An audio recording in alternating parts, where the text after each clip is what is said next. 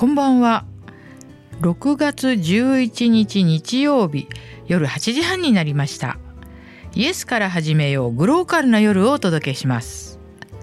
FM84.2MHz ラジオつくばからお送りします。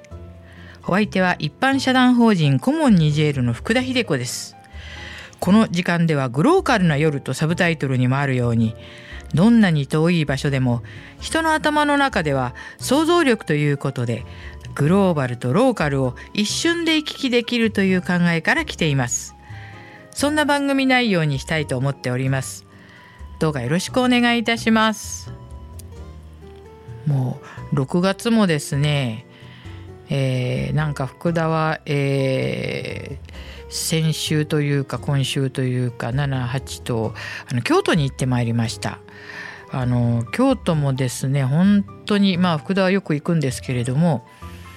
まあすごい人ですね。まあ外国人も多いんですけれども。でもねあの京都ってすごくあの新しいものと古いものは昔からあの政治とかもね結構革新系の人が市長になってたりしたことも多いですし皆さん京都のあの地下鉄のあの駅名のですね色見たことありますか？オレンジと黒ってもうこれどうなってるのかと思うんですけどもやはりその何ですかねこう和風な中にもう何かいやそれにはとどまっていないぞっていう感じがよく京都行くとね本当思うんです。ええ、それとあの和食の反動かどうか知りませんけれども京都のラーメンね。京都のラーメンを昔福田最初に食べた時は本当にびっくりしました。なんかこのドロドロさ加減は何なんだっていう感じだったんですけどまあ今思えばです。今こそねあの背脂何倍とかオーダーしてますけれどももう本当当に昔からああいうラーメンですからね京都は。で天下一品とかいうラーメンも、まあ、私にしたらまあ最近というかまあ本当京都のねラーメンっていうのはちょっと知らない人はね驚くと思いますよね。まあ、和食の反動かなってさっきも言ったように思うんですけれどもまあでも京都というとこは本当に奥が深く本当に不思議なとこでございます。えー、皆さんも、まあ、だんだんあの年齢いってくると京都がいいっていうのかなと思いますけど若い方もね本当多いですよ。最近伊勢神伊勢神宮もですね若い人が激増してるらしいですけれどもなん若い人ってなんかああいうところどう思ってるのかなって普段福田なんか思うんですけども結構ね増えてるんですよねそれであとなんかねバブル時代の話にも若い子は乗ってくるらしいんですよ最近は。というのは親御さんたちがみんなバブルの世代の話をするかららしいんですね。ですから今若い人でまあ今結構ねなんか株が2万円超えたって言ったってなかなかねお給料も上がらない世の中でなんか親が知ってるバブルの話がねすごい楽しいっていう若い人もねこの前いましたよ。いや本当にね。まあそんなことでですねそして今日6月11日はなんとお祭り好きのまた福田派鳥越神社のお祭り千願みこし出ましたよ。これ都内でね東京都内で一番大きいおみこしなんですよ。あのー、この前お話しした浅草の三社祭り。一宮二宮三宮とあってね一宮だけが上に鳳凰が乗ってる。あれがね一宮ですよ。でもなんと蔵前の駅になりますかね。一番近い駅は、えー、鳥越神社の千願みこしこれぜひですね。まあちょっと全然お,、ま、おみこしに興味のない人いるかもしれませんけどもちょっと頭に入れて福田お祭り好きな福田がいてたなみたいな感じで。まあもちろん YouTube でもね見られますよ。もうあのなんかお祭りなんだか喧嘩なんだかわからないような場面をアップされておりますけどね。まあやっぱりあの夏はねこうなんかまあ福田も夏生まれなのでねこういうなんか夏が始まるっていう感じはすごい好きなんですけども。そしてねこの今日は何の日ねなんで今日がね傘の日だって皆さん知ってますか？これ日本洋傘振興協会協会ジュパが1989年に制定。あこの日があそうか入梅になることが多いからなんです。ってわかんない。そうです。私だって普通傘の日したらなんか11月11日じゃないかとかなんかそういう感じしますよね。でも今日が傘の日だそうですよ。そしてもうこの雨雨漏りの点検の日というのもあるんですね。全国雨漏り検査協会が1997年4月に制定してあ、やっぱり入梅にこの日がねなることが多いのでそういう日に制定したらしいです。もうね今年の夏はとんでもない夏になるという長期予報が出てますけど、まあ、梅雨もねちょっとちょろっとね雨が降ったりしますけれども梅雨もどうなるんでしょうねなんかよく空梅雨って言葉ありますけどうんちょっとねうん今年は本当に読めない天気ですよね。そしてなんとなんかこう今日6月11日は福田のアンテナに結構引っかかるね日が多くてミキサーさん期待してますか？カメハメハデーらしいですよ今日は。なんでカメハメハデーなのかっていう本当不思議ですよね。でもまあ1810年のこの日にカメハメハ一世がハワイ諸島ハワイ諸島全島を統一したという日。まあこれはね建国記念日みたいな感じでしょうからね。いいんですけど。あ、まあ、菊田さん夫妻聞いてますか？あのなんか私の放送、まあ、都内の方ですけどご夫婦でいつもなんか楽しんで聞いてるというあの噂をお聞きしました。はい。まああのこういうことでまあ今日はね菊田さんなんで菊田さんで呼びかけるのか分かんないですけどカメハメハでらしいでらしいですよ。カメハメハって言ったらもうねなんかやっぱりもうこんなことよりも「ドラゴンボール」っていうもうなんかそっちの方が多分出てくる人多いと思うんですけどみんなハワイ行ったことありますか？あの福田ちゃんとあのカメハメハ大王の像見てますからね。もうすごいですよ。金で飾ってあって。もうあなんか別に全然ちょっとあのご利益はあんまりあるかどうかわからないんですけどあのハワイにね行った時にあの空港から乗る時にこう並んで順番でもうものすごいあの長い分かります？リムジンって普通の乗車長い自動車あるじゃないですかそのリムジンのなんかねタクシーに当たっちゃったんですよ福田が。それであの家族とね、まあ、それに乗って乗り心地はもちろんいいんですけどもうなんか心配で料金がホテルまでのそしてあの小さい声でねなんかちょっとあのうちの夫に「これ料金同じかしら?」って言ったらねえ運転手さん日本語わかるんですね。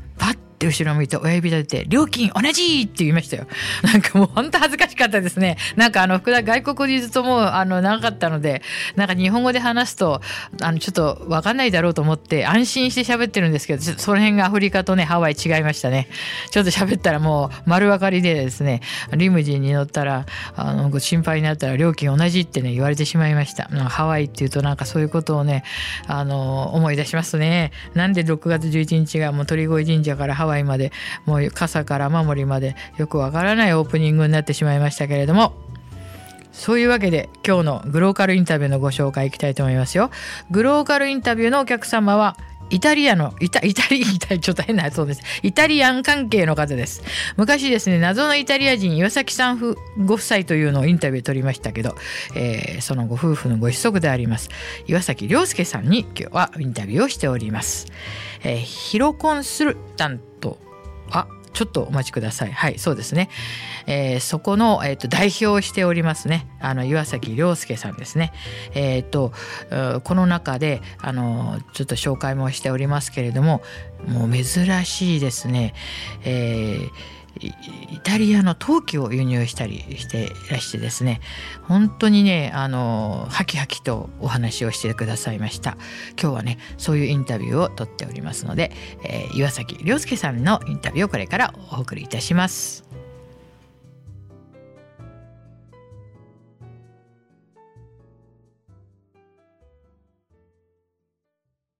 皆様こんばんは。グローカルインタビュー。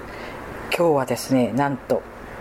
キロコンスレンテ株式会社の代表の岩崎亮介さんにいらしていただいておりますこんばんは。んか、ね、岩崎です。よろしくお願いいたします。もうね、まあ、ついつい亮介君なんて言っちゃうんですけれども、まあ、岩崎さんとは非常に長いお付き合い、ご両親からのそしてうちの娘からのですね なんか同級生ですね。本当はねそうなんですよね。あの実はねあの本当に長い間、まあ、イタリアに、えーと、この岩崎さんとあのご両親は住んでらして、はい、本当その時に私お邪魔したりとかですねいろいろお世話というかお友達というかであの最近会社を起こされまして、はい、それがあのヒロコンスレンテという、えー、会社なんですね。そうですね。そしてその中に実はあの以前もねちょっとねご両親には出ていただいた謎の謎のイタリア人岩崎夫婦というのは、実はこの涼介さんのねご両親ですね。はい、そうなんですよね。それであのその中の、えっと、カーサーテラセラミセラミカ。セラミカ。あすいません。フランス語だとセラミックっていうんですか？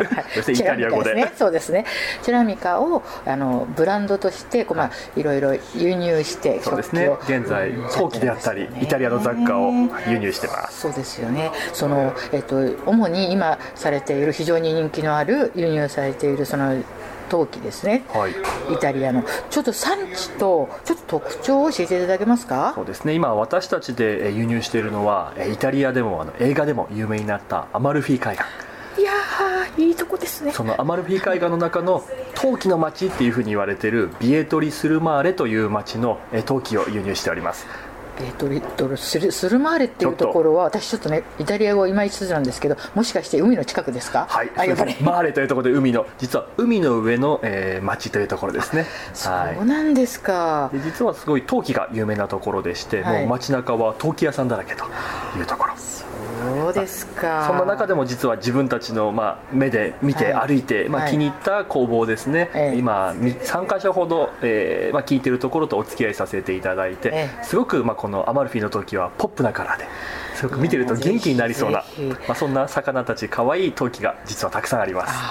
じゃあこの陶器の写真をちょっとあらちょっと見てみたいわっていう時にはどういうふうに検索したらよろしいですか？そうですね。まず一番簡単に見ていただける方法としては Facebook のページで今私たちで扱っている陶器を実は商品ページに掲載したりはしておりますなるほど。その時は検索は何と言って検索すればいいですか、はい、えー、検索ではですね、えー、カーサ・デラ・チェラミカというところで、えー、アルファベットと CASADELLA CERA MICA ということでカーサデラジオちょっと長いですけどね。でも皆さんここのねあのフェイスブックにねぜひね行っていただきたいと思うんですよ。あのねすごくあの写真を見るとこうなんかやっぱり見るのは本当 100, 100分は一見にしかずじゃないですけど このね鮮やかな色とそしてこうねなんか生き生きしたデッサンがすごくね食べ物を引き立てるような、はい、そういう感じなんですよね。またなんか日本にはない食器というところで、すごくなんか刺激されるようなところがあったりしますね、ね、実はね今日このインタビューを取ってる場所をちょっとね遅くなりましたけどご説明したいと思います、えーと、守谷駅 TX の守谷駅から5分で、えーこのミュージックバー素敵なとこなんですけれどもあのもうすぐね開店という時間なんですけれどもクライジーというお店にね今日はね来ています。お邪魔させてもらってます。すごくね涼介さんこう雰囲気やっていいでしょう。そうですね。なかなか、まあ、今まで守谷にはなかった素敵なお店ができたなというところで、ね、本当にぜひあの、まあ、食べログの方にも出てますしあのクライジーこちらはあの本当にあの探していただければすぐあの出ますので、えー、見て皆さん見てください。あの駅から5分で着いてですね電車にすぐ乗れますので、ね、はい、駅近で。車社会の守谷ででもですねすごく便利なところですのでね。飲んで帰れる飲んで帰れる本当にそうですね。そこでね今日はねグローカルインタビューを収録しています、はい、ちょっと話がまあそんな感じになりましたけどえっ、ー、とフェイスブックを見るとそのいろいろそうですね。今扱っている陶器であったり雑貨を、えー、ご覧になっていただけます。あと実はちょっとだけ展示の販売をしているスペースもあります。はい、じゃあそれもちょっとどこで行ったらいいですか、はい。えー、普段ですと今常設で展示販売させていただいているのはそれこそつくば市にある、えーまあ、ちょっとイタリアンのお店でアミーチさんですね名店ですね。人気のお店ですが、えー、そのアミーチ2というピッツェリアの方、えー、まあ、1号店からもすごく近くなところにありますが、はい、そちらの実はスペースを一部お借りして、えー、私たちの陶器カーサ・デラ・チェラミカの陶器展示販売しております皆さん聞きました？つくば市のアミーチというですねイタリアンに行くと食器をね、はい、であの食器もね使っていらいただいてるとこもあるんですよね。そうですね、ね、あのお店でも実は使っていただいたりもしてますので、ね、守谷ですとそれこそ達沢公園の近くになりますかね、えー、ナポリピッツァの本格的なお店のイルネッソピッツァナポレターナというお店。こちらでも私たちの陶器使っていただいてます。あのね皆さんね多分ね食べたらすぐ分かりますよ。あの本当にあのなんていうのあれこれこれ何このお皿はみたいな感じするんですそうですね。ちょっと本当に、まあ、多分今まで見たことないかななんていう色使いであったり、まあ、デザインそんなお皿が、えー、多分使っていただけるかなというところですね。そうですね。ぜひね本当にこのカーサ・デラ・チェラミカの食器をねなんか本当に一度見ていただきたいなっていう感じするんです、ね、できたらぜひ手に取っていただいてなんていうところですね、ねはい、不思議にそのなんかねイタリアの食器っていうとなんか何をね、うん、盛り付けたらいいところがこれが何でも本当に合うんですよ、はい、不思議なんですよ。うちもね家でね使わせていただいてるんです、ね、ありがとうございます。もちろんパスタやったり、まあ、サラダなんか乗せていただいても結構ですし、まあ、一方で和食なんか乗せても意外と合うんですよね。本当に不思議なんですよね。だからなんかね私はねこの食器が本当に一人でも多くの方にね手に取ってもらってなんかイタリアに行くって言ってもなかなかね時間もないしなんかチャンスもないしっていう方でもねもうお皿1枚でなんかイタリアに行った気分になれるっていうのはこれはすごくでも食ってそういうもんですよね。そうですね。もちろん、まあ、美味しい料理があってこそというところでありながら、まあ、やはり目で見たり、まあ、もちろん香りで楽しんだりなんていうところもあるので、まあ、文字通り下支えじゃないですけど、まあ、そんなところで役に立ってもらって喜んでもらえると嬉しいなと思います、ね、ういうそういう気持ちの方が販売するからまたいいんじゃないかなと思うんですね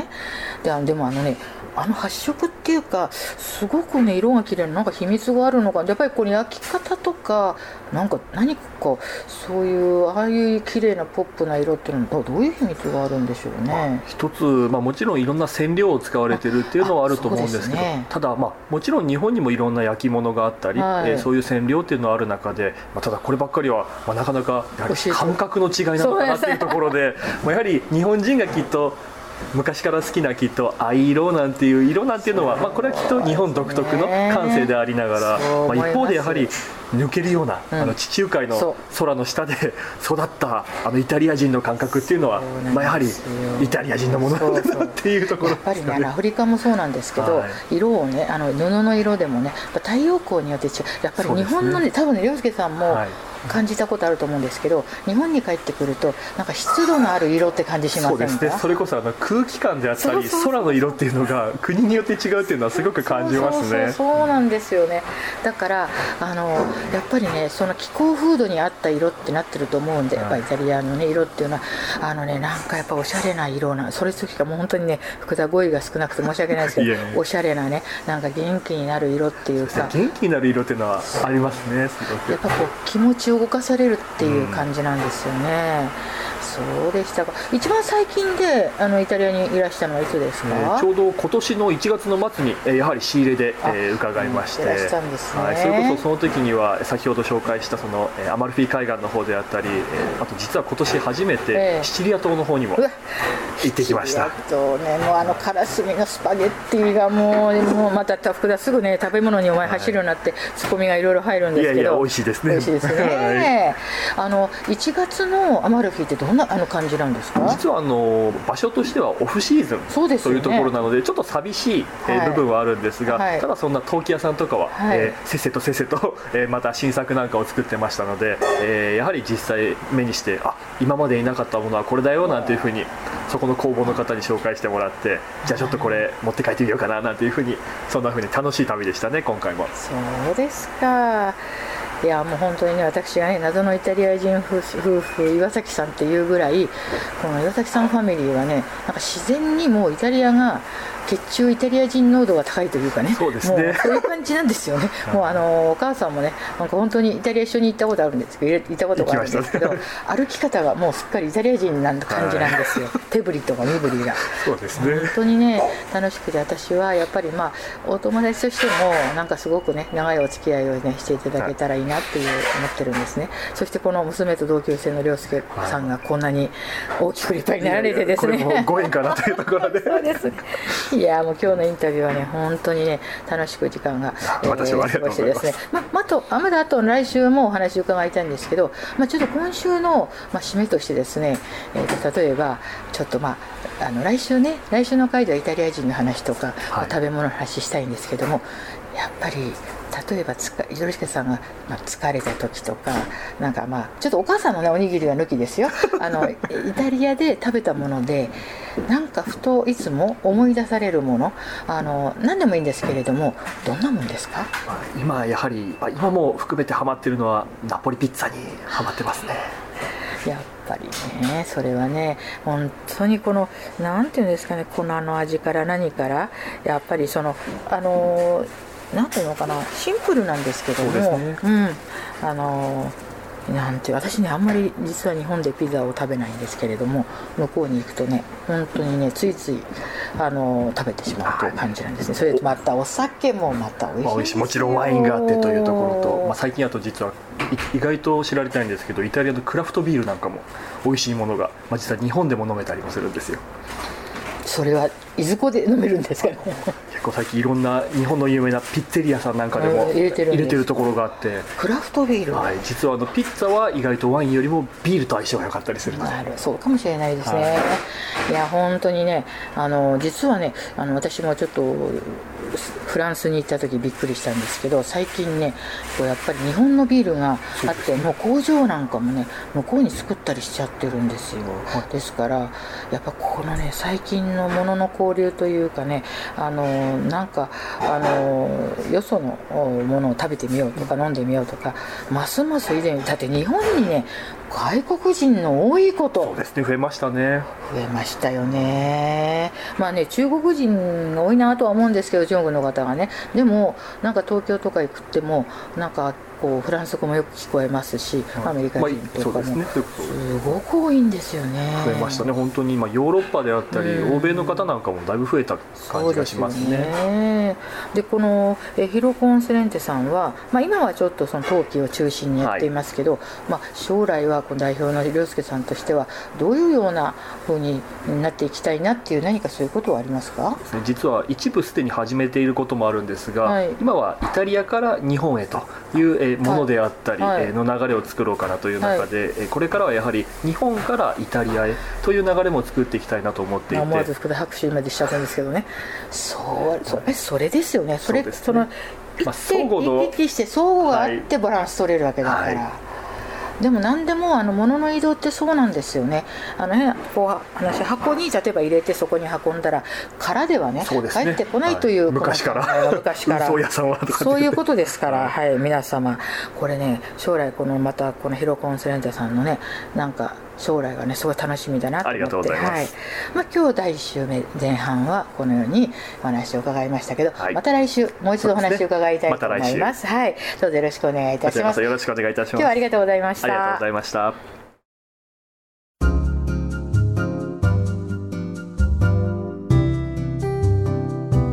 皆さん岩崎さんのねインタビューどうでしたか？なんかねあの本当にもうハキハキとというかまあ彼もまあイタリア人みたいだなって思ったりするんですけどももう6月11日の話をしていましたけれどもなんといつも福田がお世話になってるミキサーさんが今日はねお誕生日だそうでおめでとうございます。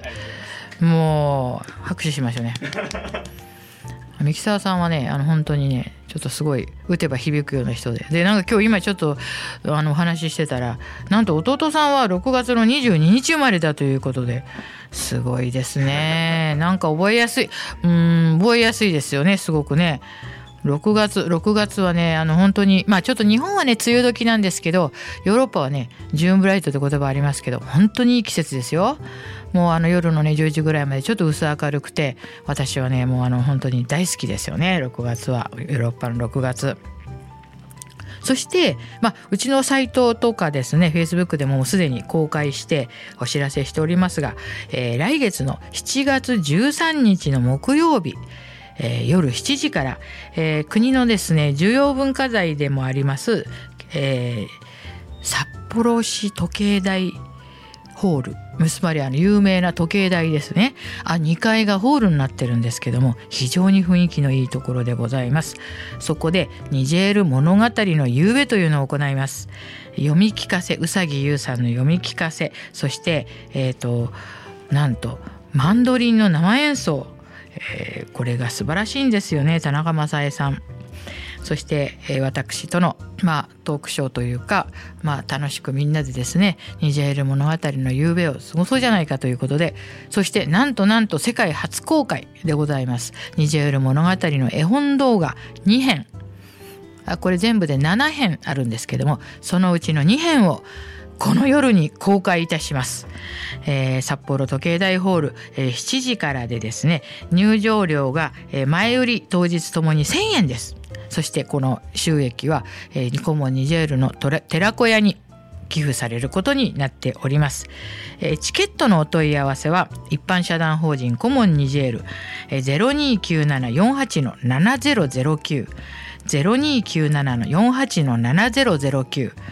あのメールででもねお申し込みしていただいても受け付けますよ。インフォアットマークコモンニジェールハイフあコモンハイフンニジェールドットオルグ。あまああのちょっとあのうちのサイトコモンニジェールというのを検索していただきますとメールフォームもちゃんとありますのでどうか皆さんあのお近くの方ぜひぜひいらしてください。場所はですね本当に分かります。時計台ですから。はい。歩いていてもこう見てあっと思って中心街ですのでね。分かりますよ7月13日に札幌の方でこのニジェール物語の夕べというのを行いますので、まあ、まだね大体1ヶ月先なんですけれどもあの何しろねあまりね入れないとこなんですよ人数が。だからお早めにぜひご連絡いただけたらと思っております。えー、6月11日、えー、ミキサーさんのじゃあ今日記念すべきお誕生日ということで、まあ、エンディングはですねこの幸いなりというかすごいこうグローリアってこの喜びに満ちてこれぴったりですよもう。誕生日にもう。しかもこのアウラさんの美声で今日はですねミキサーさんのお誕生日をもうお祝いして皆様とお別れしたいと思います。はい。で、あの、グローリアをかけてもらいますので、そして皆さん、このまだ、皆さんわからないでしょ？ミキサーさんの顔もね。でも皆さん想像してください。そして皆さんでお誕生日をお祝いいたしましょう。はい。では皆さん、また来週元気にお耳にかかりましょう。さようなら。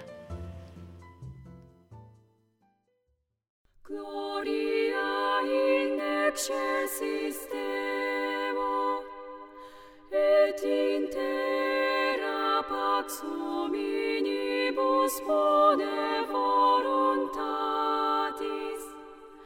Laudamus te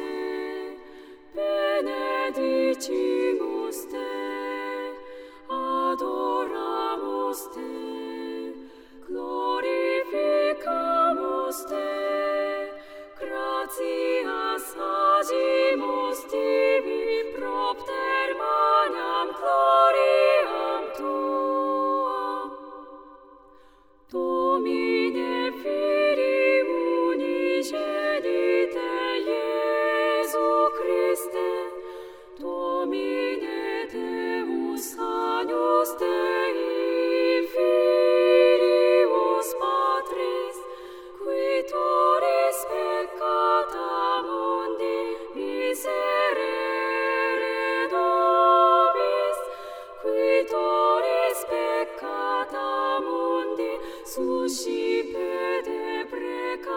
we